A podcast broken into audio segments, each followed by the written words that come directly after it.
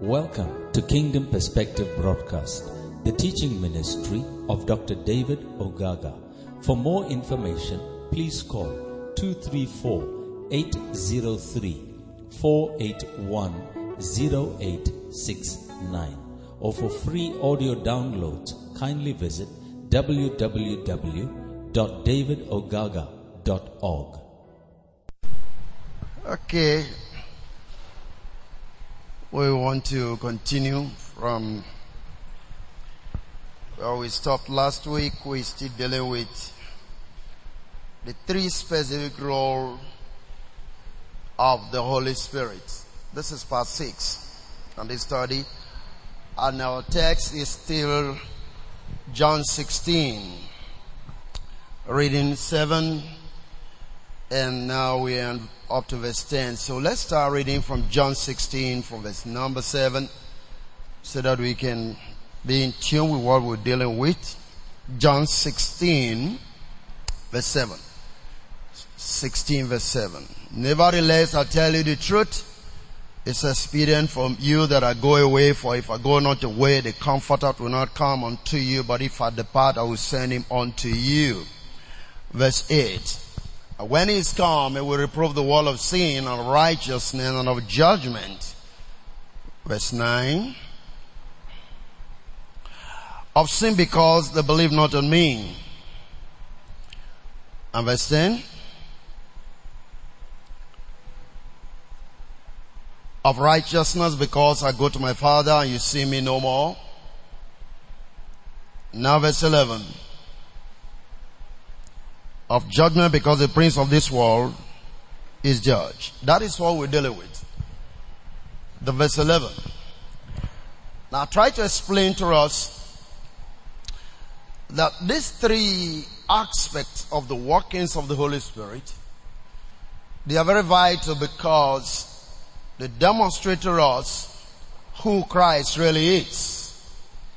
The emphasis is on Christ. Amen? That is why you find in the true sense of faith to go through the Bible, like what he said in the book of Hebrews, saying the volume of the book is written about me. The scriptures is about Christ. It's fundamental for you to understand that even if you're trying to establish a doctrine, it must all hinge on Jesus Christ. It's very important you get that right. So, I mentioned this previously.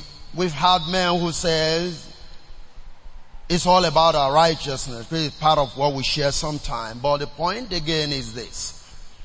We can't be talking about our righteousness without his righteousness. Because his righteousness must be becoming our righteousness. It must be first him, then we. Is that okay? So when he says he's going to reprove the wall of righteousness, I try to explain that. First of all, when he mentioned the first part, when he said, he's going to the Father, you see me no more, talks about righteousness, talks about convincing the world. I try to make us understand the major purpose is to convince the world that he is the Lamb of God that taketh away the sin of the world. Is that right? Then the part of the righteousness to convince the world that it's a righteous lamb, it's an innocent lamb that was crucified innocently. That was his righteousness. Is that okay? Okay, now, but he did that for us to become, as it were, a sin offering. And because it became a sin offering, we became righteous. Is that alright? Okay then. But now we're dealing with the issue of judgment, because the prince of this world is judged. By implication, his death brought judgment to that which is called Satan. Are you following it now? And last week we tried to look at that from John 12. Right? Now shall the prince of this world be cast out. Remember that? Okay. So I want to continue with that this evening. So again we'll go back to John 12:31 and we'll look at that. So in John 12:31, now is the judgment of this world, now shall the prince of this world be cast out. Now you find out the same thing actually is what he's saying when he says in John 16 verse 11. Now is the judgment of this world. is saying the same thing as saying, now shall the prince of this world be cast out. The casting out equals the same thing as the judgment of the prince of the world. He's saying the same thing. Now we'll find that the judgment took place when he went to the cross. And that's why I'm going to read some scripture this evening that that will shake your foundation about the things that you truly need to understand in relation to this issue of judgment and be cast out. Hallelujah. Let me see how fast we can go tonight. Hallelujah. So, the casting out here and the judgment here actually is dealing with the issue of the devil's authority, his power, his dominion over men, by which he leads them into what I will call the realm of slavery that ends up in death. The subjecting of man to the drives of the enemy is what the Lord is judging. It's bringing a judgment to the power, to the authority, to the dominion. That's what it's exactly saying here. When he says now is the judgment of this world, now shall the prince of this world be cast out. He is going to put a judgment over the power of the enemy by removing his power from the life of his people. Is that okay? Okay, I'm going to read a few scriptures. Let's compare this scripture in Ephesians chapter 2. Look at verse 1 and 2. I would like us to read it to 3. I would like us to read it from the King James, the Message, and the New Living Translation. So let's take it first of all from the King James Version. And ye had he quickened. The word quickened means made alive. Who were dead in trespasses and sins, wherein time passed, you walked. To walk means to live. You walked according to the course. A course means a standard, a pattern of life. Is that okay?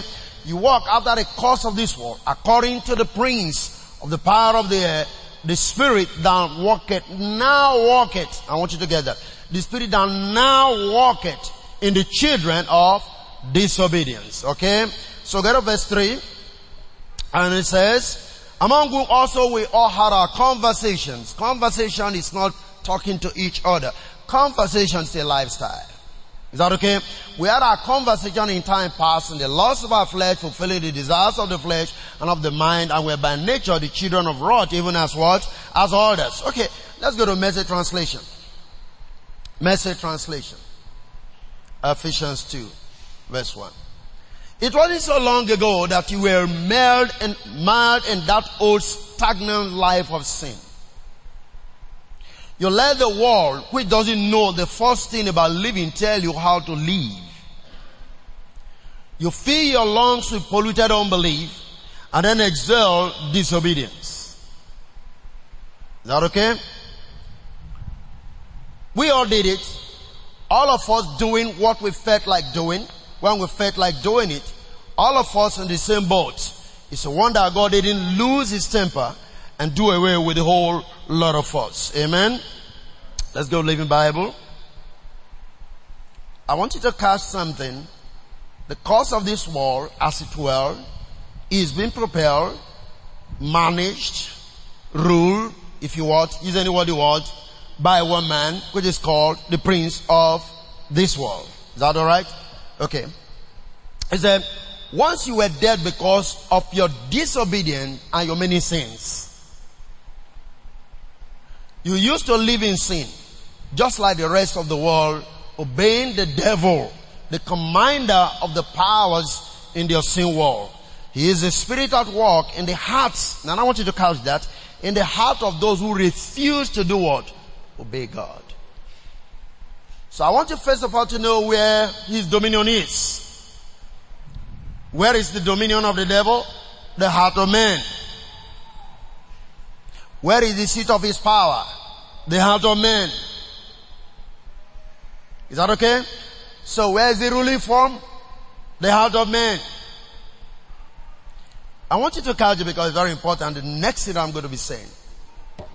Verse number 3. All of us used to live like that way, following the passionate desires and inclination of our sinful nature, but our very nature were subject to God's anger, just like everyone else. Praise the living God. You catch that? Now I want you to note, like I said, the key point is the hearts of men. You can control a man until you rule through his heart, which, as a matter of fact, is the spirit. And that's what the Bible says in the book of Proverbs. It said, he that have rule over his own heart is like he that taketh what? A city. Is that okay? In other words, you have to understand that you are a city. And the source of the power to control that city is your heart. There are many members in your body. James said the same thing.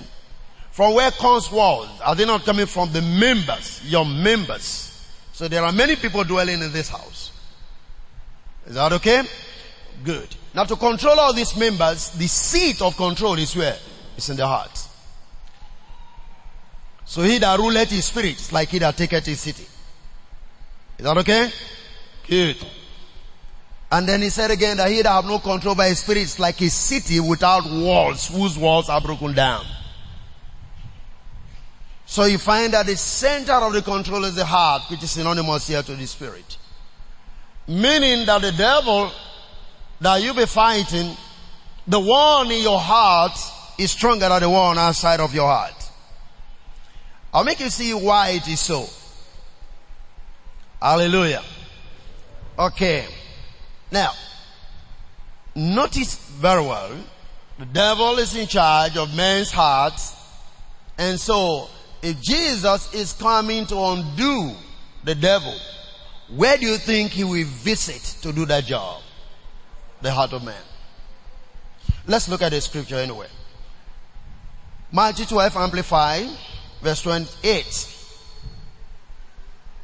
Amplify verse 28. It said, but I say unto you, that whosoever looketh, what am I? Matthew 12:28, I'm sorry. Matthew 12:28. Amplified translation. And this is what it says.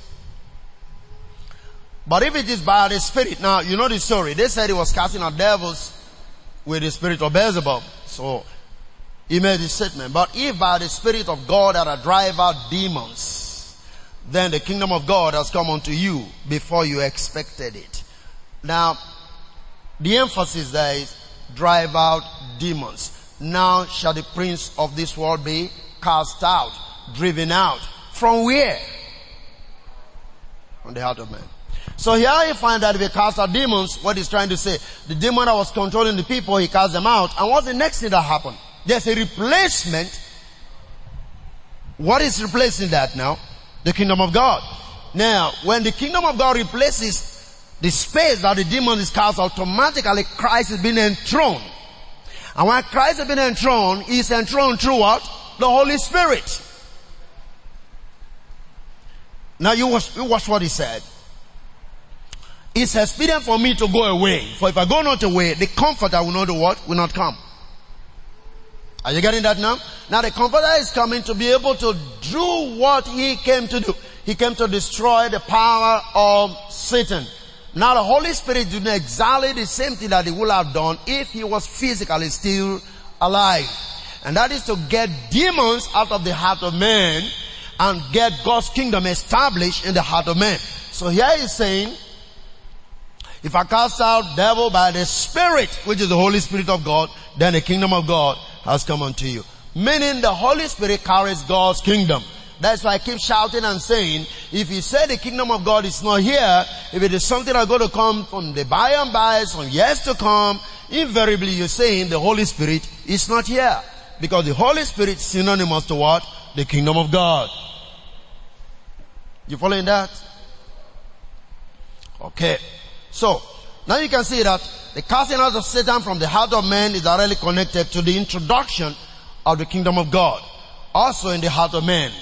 Because that is where the seat of power of the devil is. Now, God's dominion has to be established there as well. Where is the dominion to be established? In the heart of man.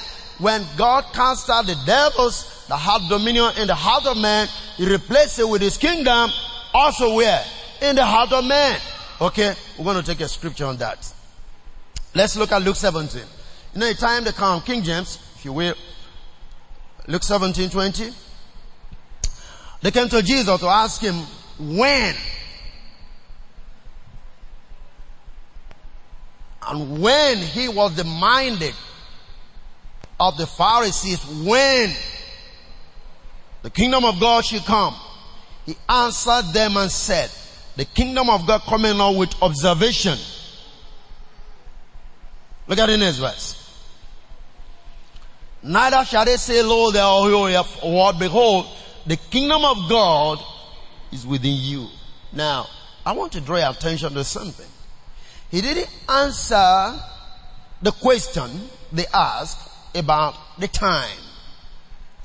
When will the kingdom come? He didn't answer when, but he answered where, the location. Did you get that? I want you to pick it. Their own concern is, when will He come? I mean, when will the kingdom come? But instead of answering the when, He answered the where. And where did He say the kingdom is? Within you. Are you there with me? Some translation says, the kingdom is around you and among you.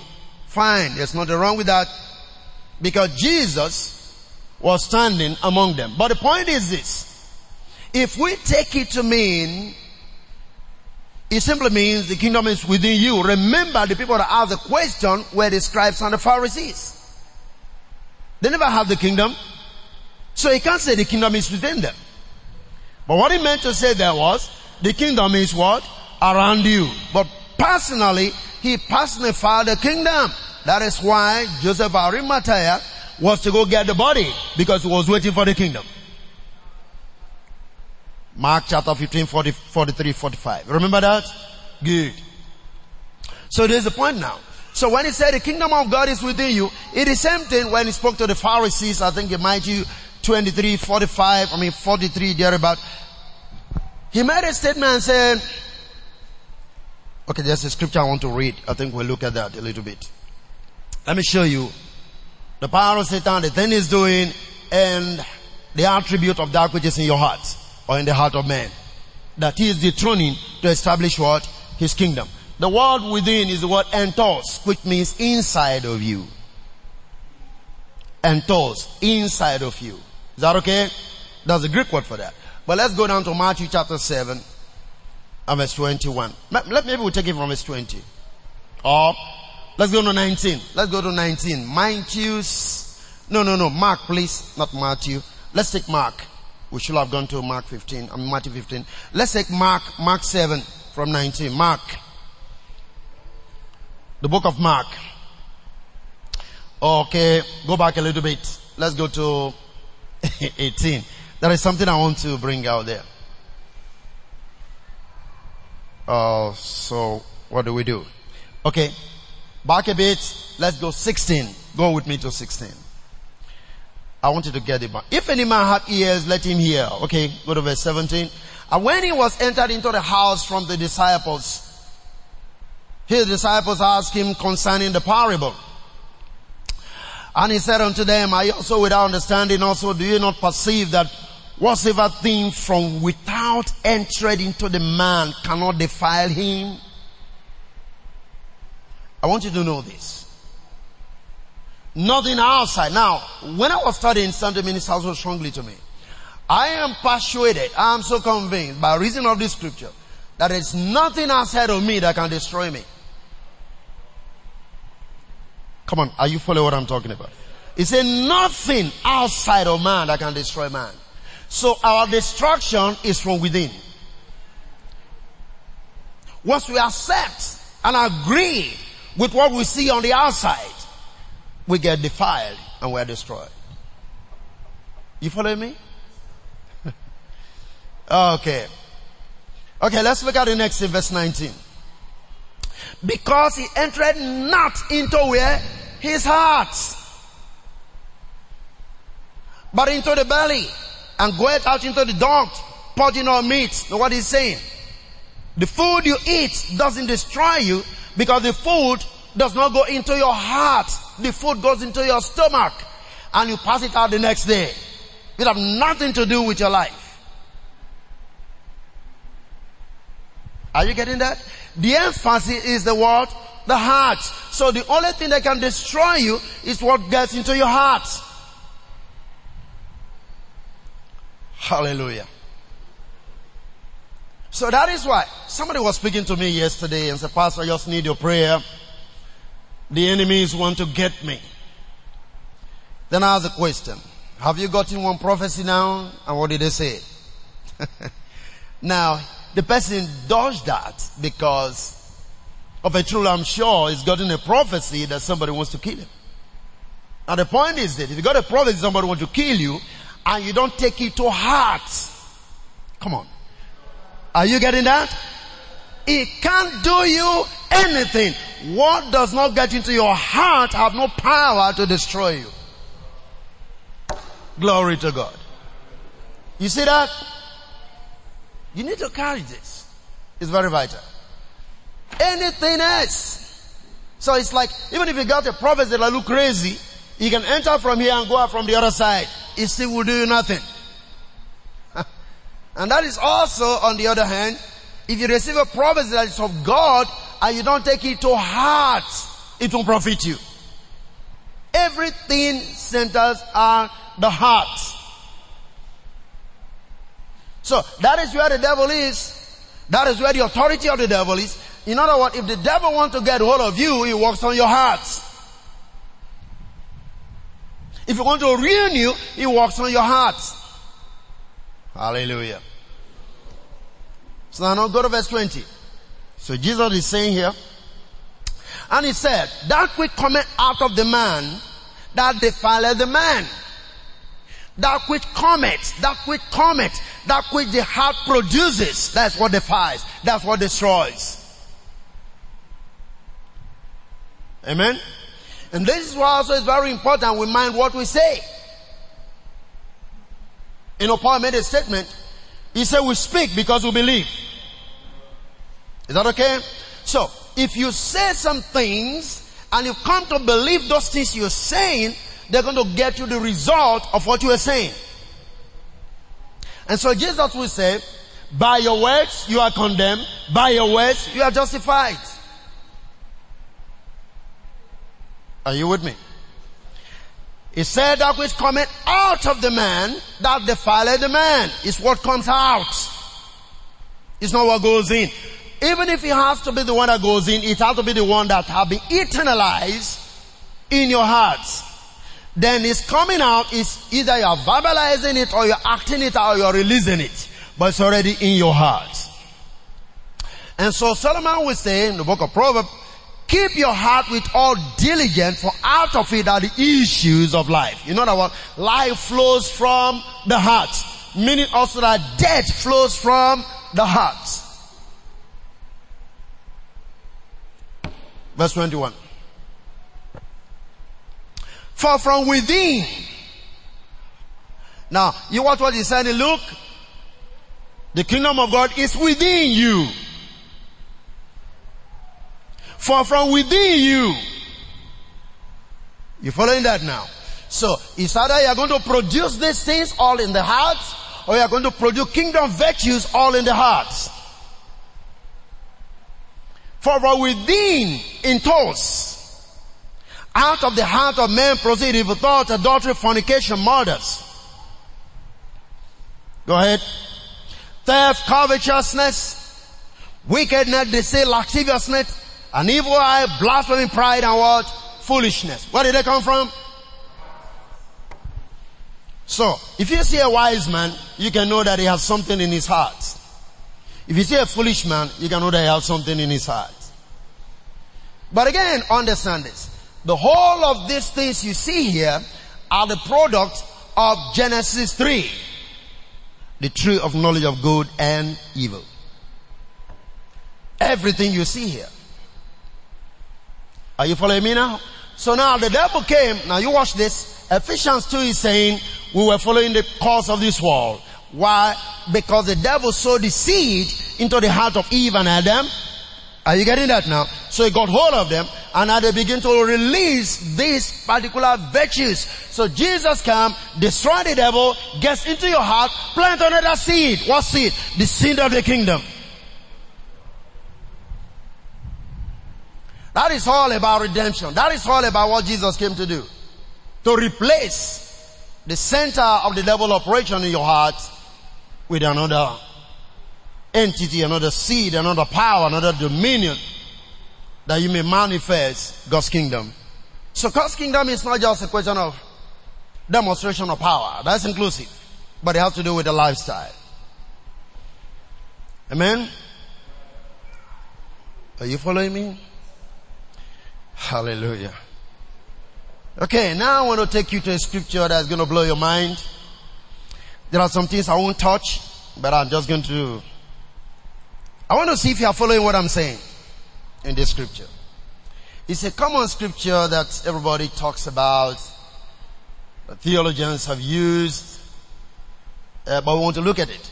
Don't forget this. He is casting out devil. Is that okay? The judgment of this world. Now we know where the devil is. Am I right?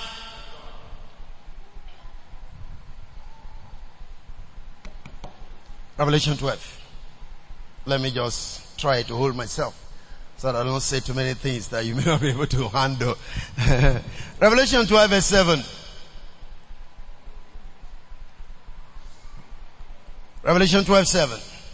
Now I'm sure you've heard about this. And there was one in heaven. Hallelujah. Michael and his angel fought against the dragon, and the dragon fought and his angels. Now I'm not going to spend time interpreting this because what I'm looking for is different. But let's begin to look at this. There was one in heaven. Which heaven? Upstairs? Because this is what people have used to interpret what happened in Isaiah 14. And Lucifer was cast down. I was watching this, my good friend, very good friend of mine, precious friend of mine. I was listening. I just saw one of his videos online, so I was listening. And oh, come on. Here is he blasting. How he was such a wonderful messenger, was so close to God, and he wanted to dethrone God. But if Isaiah 14 is what happened some years back, Jesus just told her, now shall the prince of this world be cast out.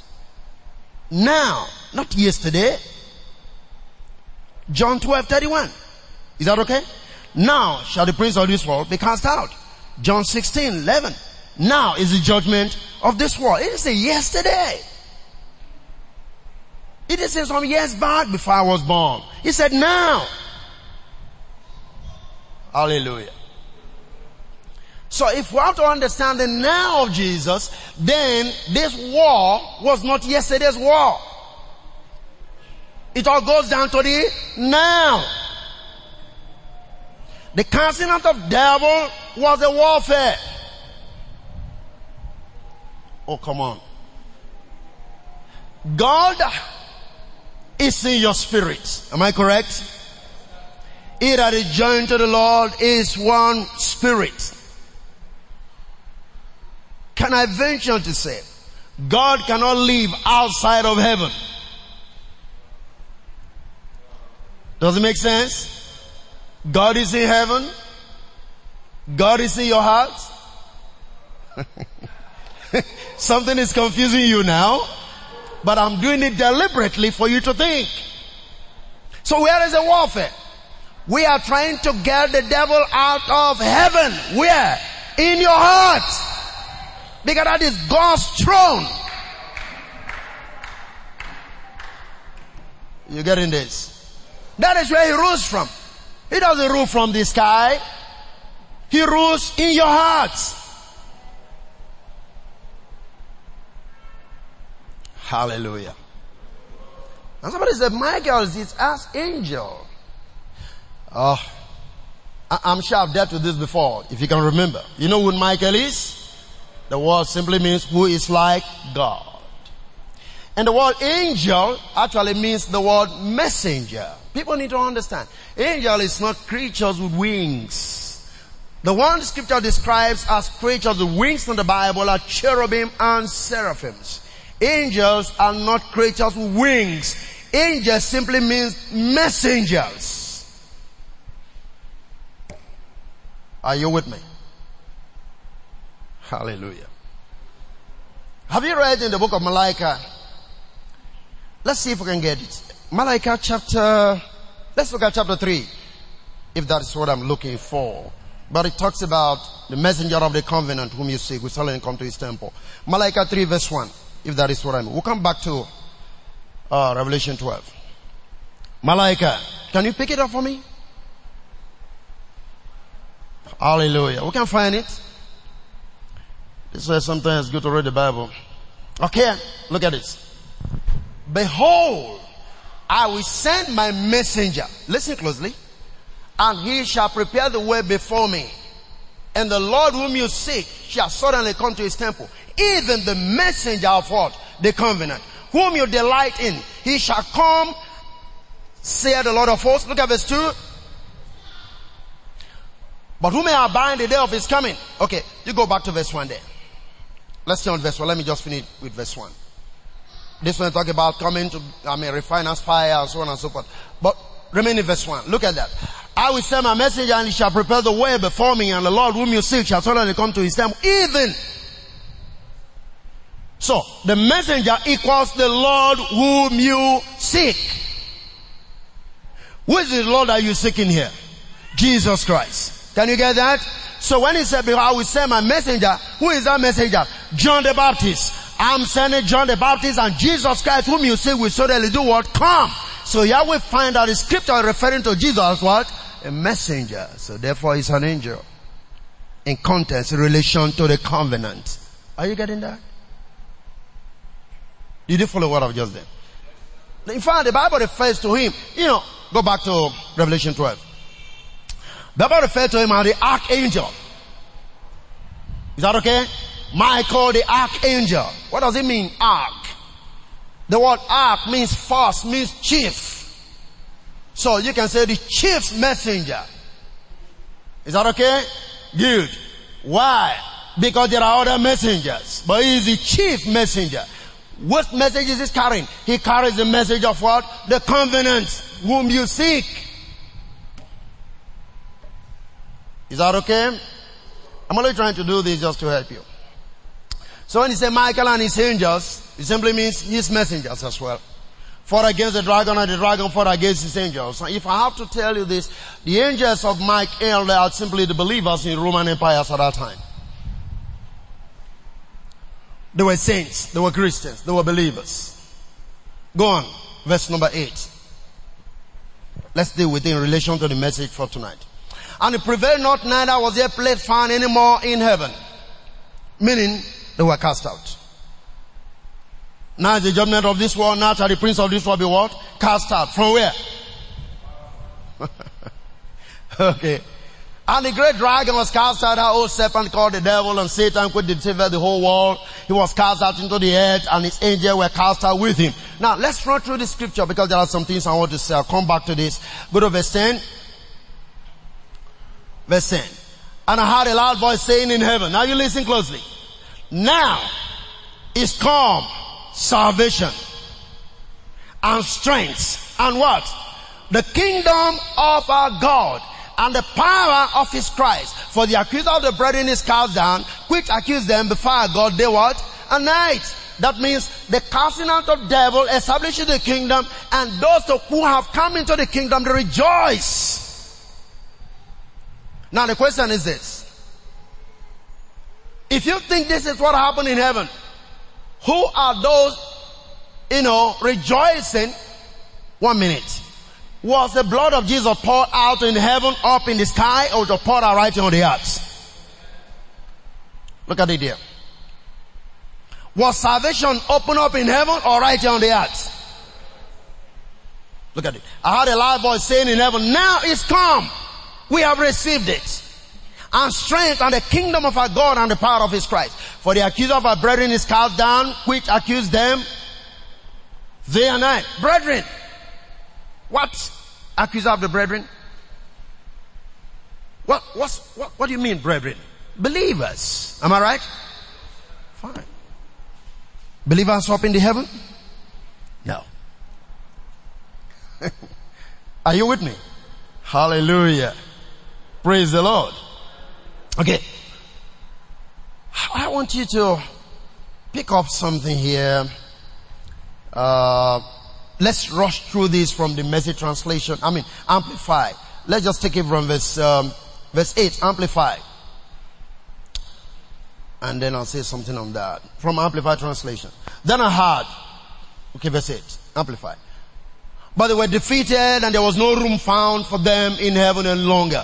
No room found for them in heaven. No room found for them in the heart of man. Somebody said, Pastor, you say heaven is heart of man.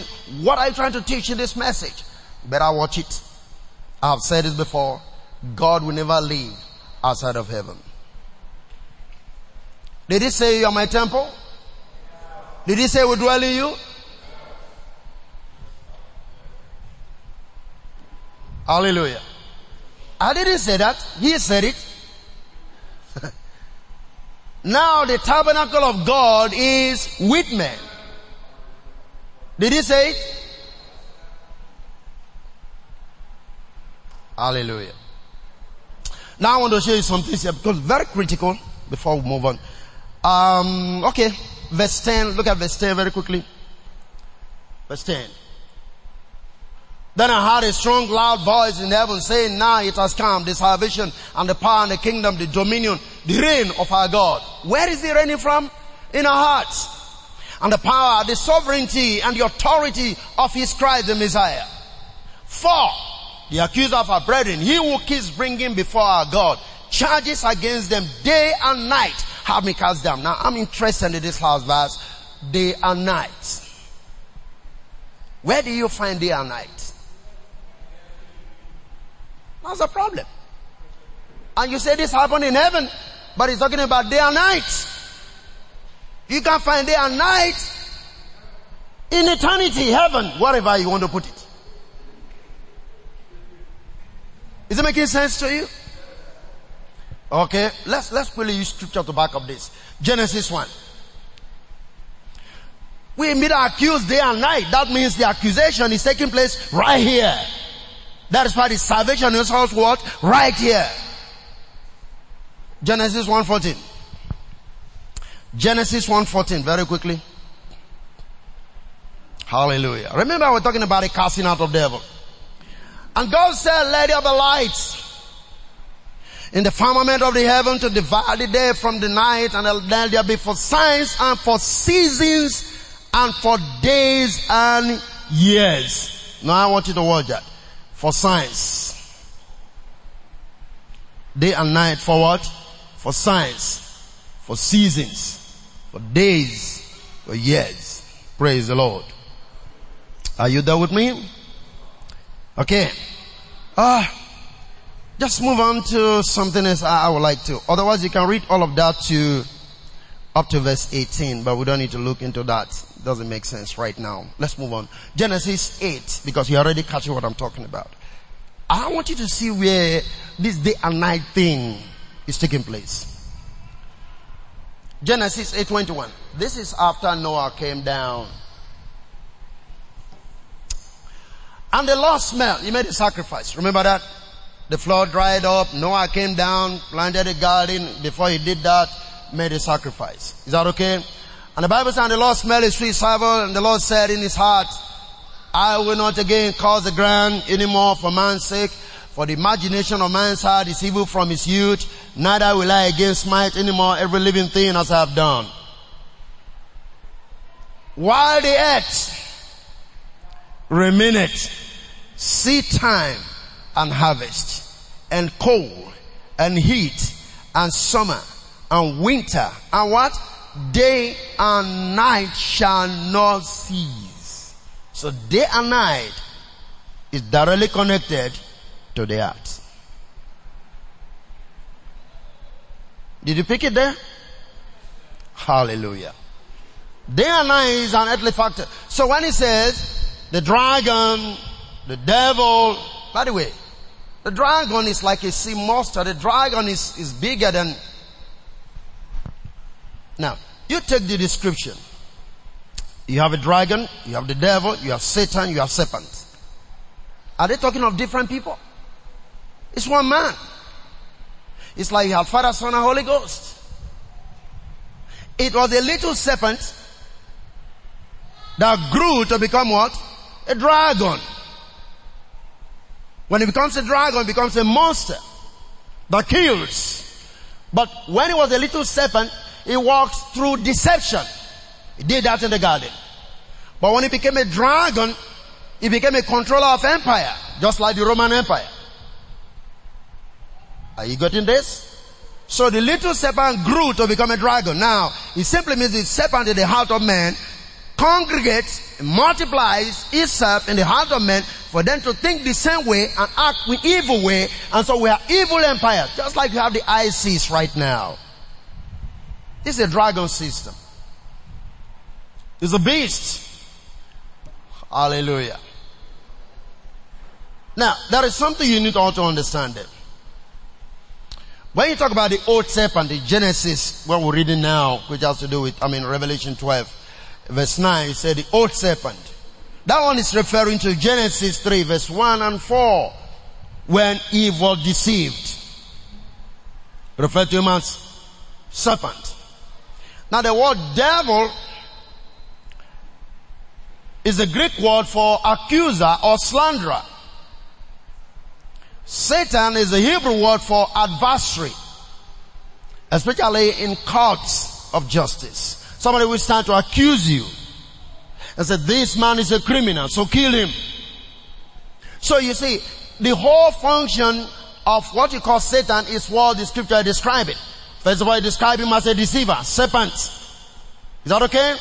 He beguiles you in your heart. Then describe him as devil, which is accuser or slanderer. Then Satan, which is adversary, something who accuses you, who works against your prospect, against your life. I want you to understand the description we've given. Primary place is deceiver, serpent. Is that okay? From serpent to devil, diabolos in the Greek, which means accuser or slanderer. Then Satan, somebody who slanders people. You understand what it means to slander? Alright? Then Satan is the Hebrew word for adversary, somebody who opposes you. Is that okay? So now, when you see the two words, Hebrew and Greek, you are saying the same thing from their perspective. The Greek word is devil, the Hebrew word is Satan, is the same thing. Is that okay? Praise the Lord. Now, why do you think it's like that? Because the church is made up of both Greeks and Hebrew people. Because he used the word, the accuser of the brethren. So, it has to be in the Hebrew, it has to be in the Greek. In other words, the Hebrew believers and the Gentile believers. That's why you use the word Satan and devil. Devil is Greek. Satan is Hebrew. But it's the same person. So it's talking of the summary of how this enemy is working in the church and against the church and the people that makes up the church. Because basically, the church is made up of the Gentiles and the Jews or the Hebrews. Hallelujah. You remember when Jesus was crucified, how that he said is the king of the Jews, written in 3 languages. How many of you can remember that? Good. Why? In other words, those were the major languages that were spoken at that time in the Roman Empire. Therefore, there was no one that had an excuse not to understand what was written there. So when we look at the word devil and Satan, we're just saying the same thing, but from Greek and what? And Hebrew. Praise the living God.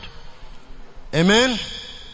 So when we talk about the great dragon that was cast out, When we look at this same, the great dragon and Satan mentioned in this verse, a lot of people want to take it literally. I see there was a literal war. You see, but when you start reading the book of Revelation and make it a literal book, you miss the essence of the book. Is that alright? Because in Revelation chapter 1, reading down to verse 3, the Bible tells us, this message Jesus sent and signifies it to his own disciple or servant. The word signified means he symbolized it. So the book is a book of symbols. And every symbol has to be interpreted. So in the first place, this is a spiritual book.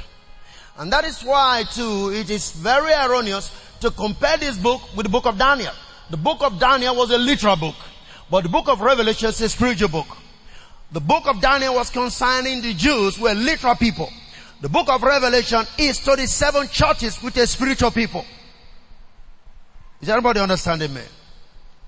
So you can't truly use the book of Daniel to interpret the book of Revelation. You may have some motifs coming in there, but now these are two different books. One, again, is a sealed book, and this one is an open book. Because the Bible says, blessed are those that read it and believe in this prophecy. But the book of Daniel, it says, seal the book until the time of the end. This one is an open book. Daniel is a sealed book. Is anybody getting this? So you can compare the two. I want you to catch this. And this is the only book in the Bible that have a promise of being blessed for reading it. Hey, is anybody understanding me? Go to Revelation. Let me show you something. Revelation chapter 1.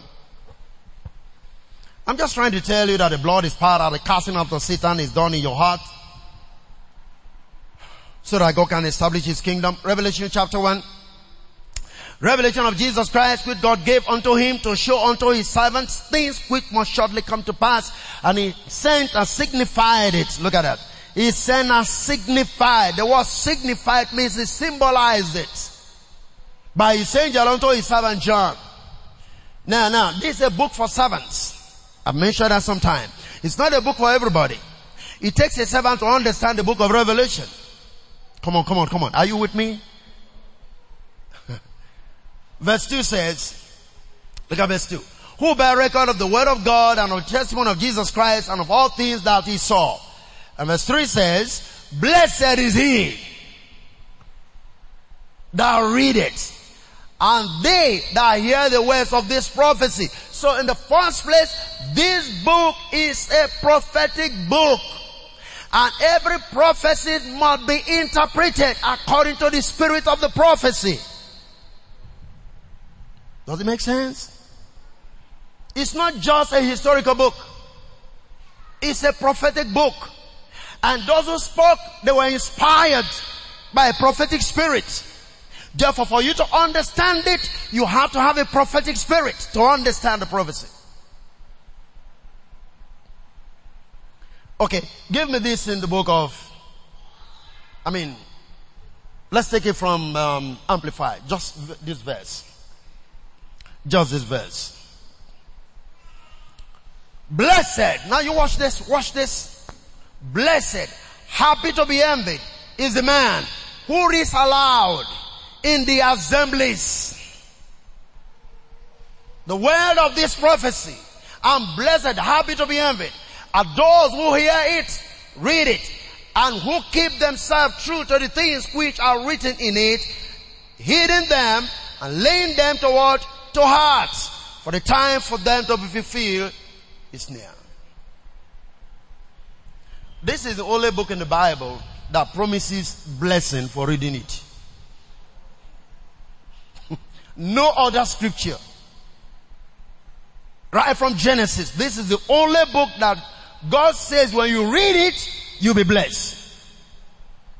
But what happened to our preachers today?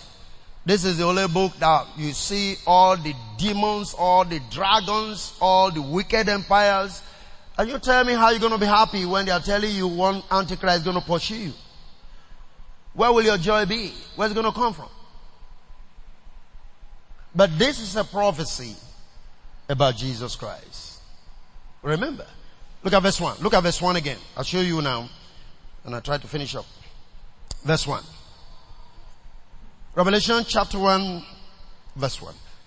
This is, the revelation of who? Jesus Christ, which God gave unto him. Now, follow it. Just easily follow it. The revelation of Jesus Christ, which God gave unto who? Unto Jesus himself.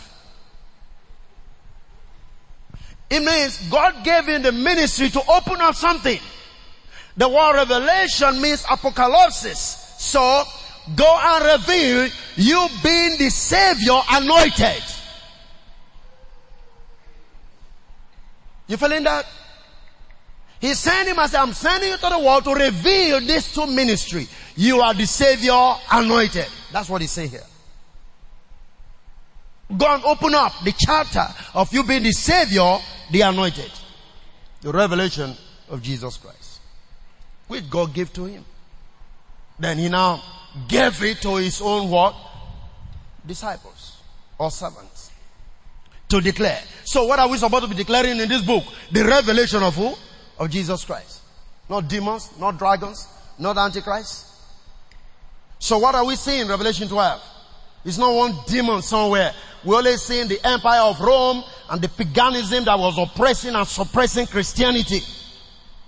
And the time before the time of Constantine. That's just what we're seeing there. That's what the dragon and all of those things stands for. Nothing to do with some demons up in the sky, one beat. No.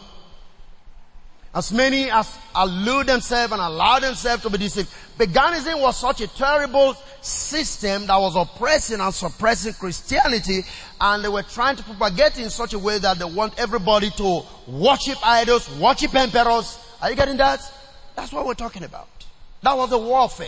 That was the warfare. In fact, when Constantine finally came in and declared Christianity the state religion, in fact, it can be declared that Satan was literally cast out of the Roman Empire. Because when he became an emperor, he said, Christianity, as it were, should become what? A state religion. Because he became a Christian. So at that stage, we can say, Christianity became the official religion of the Roman Empire, and that's about AD 388 AD.